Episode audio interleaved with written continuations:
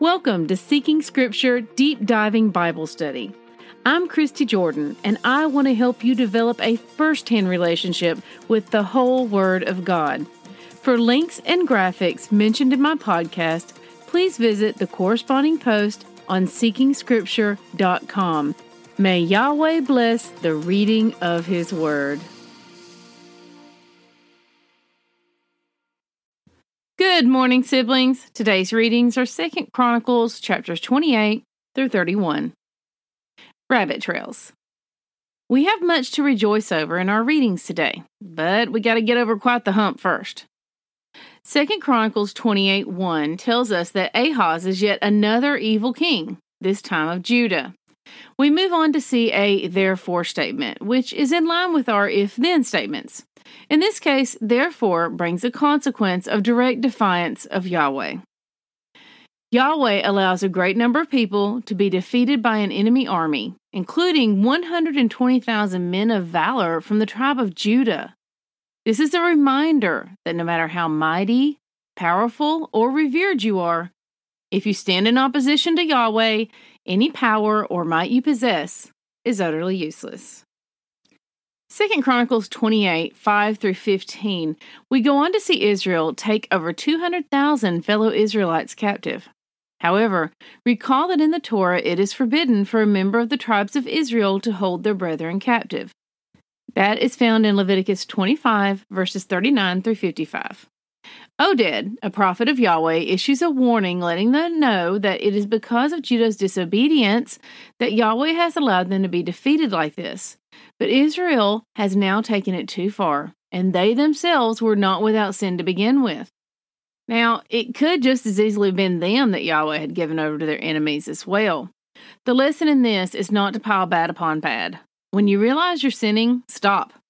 To their merit, they decided to do just that and clothe their fellow tribe members, feed them, and allow them to return to their homes.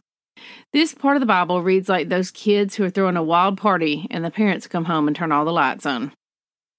King Ahaz, of course, keeps piling bad upon bad. He makes alliances with enemy nations, sacrifices to foreign gods when he decides they're more powerful than Yahweh. Keep in mind, he decides they're more powerful than Yahweh. They're not. And boldly leads his people into the ways of destruction, making altars throughout Jerusalem. His death finds him buried in the city because he is not even deemed fit to be buried among the other kings. Now, from Ahaz comes his son, Hezekiah, a wonderful king with a heart to return to Yahweh. Second Chronicles 29 2 tells us, And he did what was right in the eyes of Yahweh, according to all that David his father had done. Second Chronicles 29 3 through 11 shows a picture of restitution.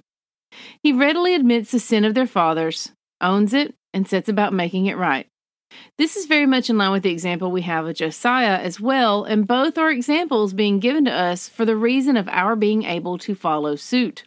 When we realize we have not been walking in the way of the Father, a wholehearted person performs an immediate about face.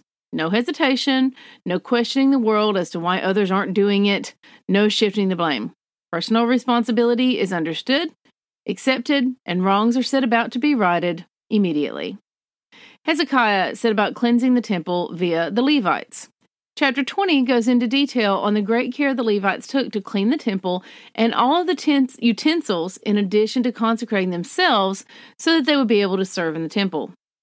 Second Chronicles 29:20 shows the eagerness of Hezekiah when once the temple was able to be put into use again, he rose early to go up to the house of Yahweh. I think it's important to realize the original text did not say house of the Lord, but house of Yahweh, referring to it by God's personal name. They worshiped and offered sacrifices, and the people were so eager to make their offerings that the priests were overwhelmed and unable to carry it all out. So, other Levites who were not priests but who had consecrated themselves so that they were able to serve in the temple had to step in and take over to help manage the load. Now, this was not the prescribed way of doing things, but we're going to see that these people were wholeheartedly seeking to serve and honor Him. And while they miss the mark a little bit and how they do it from time to time, their earnest desire is noted, credited to them, and grace is shown. At this point, Hezekiah and all the people don't miss a beat. Immediately they praise the Father for making a way for them to continue offering sacrifices. Second Chronicles 30, verses 1 through 5. Y'all, these passages are so encouraging. So, we just read the enthusiasm and wholeheartedness in the people's desire to honor the Father, and it continues. They've missed the opportunity to keep Passover as commanded by Yahweh because the temple wasn't ready in time. And so now the king and his princes, in their earnest zeal to honor him, decide to hold Passover anyway, even though it's late. So they send letters to all the tribes of Israel, including Ephraim and Manasseh, letting them know that they're going to be keeping the Passover and that they should all travel and come to the feast. Second Chronicles 30, 6 through 9 reads So couriers went throughout all Israel and Judah with letters from the king and his princes, as the king had commanded, saying, O people of Israel, return to the Lord, the God of Abraham, Isaac, and Jacob, that he may turn again to the remnant of you who have escaped from the hands of the king of Assyria. Do not be like your fathers and brothers, who were faithless to the Lord the God of their fathers, so that he made them a desolation, as you see. Do not now be stiff necked as your fathers were, but yield yourselves to Yahweh and come to his sanctuary, which he has consecrated forever and serve Yahweh your God, that his fierce anger may turn from you. For if you return to Yahweh, your brothers and your children will find compassion with their captors and return to this land. For Yahweh your God is gracious and merciful, and will not turn away his face from you, if you return to him. Oh my goodness, how beautiful is that? How compelling who could possibly not return to the Father after such wisdom? Answer pretty much everyone. The letter was met with mockery and scorn. 2 Chronicles 30:10. However, some men of Asher, Manasseh, and Zebulun humbled themselves and came to Jerusalem. 2 Chronicles 30:12. Remember, a people may be determined to ignore the Father, but the individual always has a choice. Second Chronicles 30:12 And many people came together in Jerusalem to keep the feast of unleavened bread in the second month, a very great assembly. Now, the text goes on to detail all the lengths the people went to in order to right the wrongs of their fathers and to walk in obedience to the Father. They had lived their entire lives not keeping the feast, and they could have easily said, Well, we don't do that anymore. We do something different now. But no, they humbled themselves realized that God is right, no matter how many generations have tried to declare him otherwise, stepped in line, and wholeheartedly sought to honor and please him from that moment forward. They drew a line and declared that generations of disobedience to the God of Abraham, Isaac, and Jacob stopped with them. When it came time for the Passover lambs to be slaughtered, many of the people had not consecrated themselves and therefore weren't permitted to slaughter the lambs, so the priests had to step in and do it for them. In fact, the text tells us that most of the people were unclean, and yet they still sought to keep the Passover and were allowed to. We have such a beautiful statement that explains this all in 2 Chronicles 30, verses 18 through 19. It reads For a majority of the people, many of them from Ephraim, Manasseh, Issachar, and Zebulun, had not cleansed themselves, yet they ate the Passover otherwise than as prescribed. For Hezekiah had prayed for them, saying, May the good Lord pardon everyone who sets his heart to seek God, Yahweh, the God of his fathers, even though not according to the sanctuary rules of uncleanness. Did you read that? They were so wholehearted after the Father that they were determined to worship, honor, and keep his feast, even though they didn't fully understand how to go about doing that. They set their hearts on him, and he met them where they were at and showed them grace. This was to be one of many Passovers. No doubt, over time, they took time to study His Word and learn what was required of them in order to fully keep His feast. And no doubt, as they learned how much grace He had shown to them, it only made them praise Him all the more. I want you to take note of this if you're one of the many in our group who have decided to keep the feast for the first time this year. Please don't feel as if you must know how to do everything perfectly before you start. Each of us learned to walk with that very first step.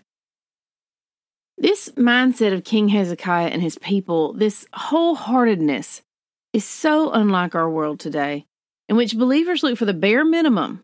And when grace is shown, they live under the assumption that they can fall upon that grace all the more, abusing it rather than seeing it as an aid to the goal of growing spiritually so that they can live according to Yahweh's word. Believers used to ask, What must I do to be saved? Now they ask, What all can I do and still be saved? In short, we have a heart issue. There was such joy at keeping the feast of Passover and unleavened bread that they decided to extend it. See 2 Chronicles 30, verse 23. 2 Chronicles 30, 26 through 27 reads So there was great joy in Jerusalem, for since the time of Solomon the son of David, king of Israel, there had been nothing like this in Jerusalem. Then the priests and the Levites arose and blessed the people, and their voice was heard, and their prayer came to his holy habitation in heaven. Chapter 31 shows all of those keeping the feast returning to their homes. Recall that these homelands were mostly made up of mockers and people who scoffed at the very thought of attending this feast to Yahweh. Can you imagine what that must have been like returning home? Imagine the spiritual high those people were feeling, their zeal and excitement after having been part of such a momentous and moving occasion. Here they were, returning home, the original mission field. Hezekiah's wholeheartedness had changed Israel and had changed those people. His example and his action and obedience towards the Father brought untold generations back to him. We read that he kept the Sabbaths, the feast, and observed the new moons, and we see that he taught his people to do the same. 2 Chronicles 31 20 through 21 reads, Thus Hezekiah did throughout all Judah, and he did what was good and right and faithful before Yahweh his God. And every work that he undertook in the service of the house of God and in accordance with the law and the commandments, seeking his God, he did with all his heart and prospered. Look at the impact of one wholehearted person. We are each called to be that one person. Test everything. Hold tight to what is good. 1 Thessalonians 5:21. We are saved by grace alone. Obedience is not the root of our salvation, but it is the fruit. May Yahweh bless the reading of his word. I love y'all. Bye bye.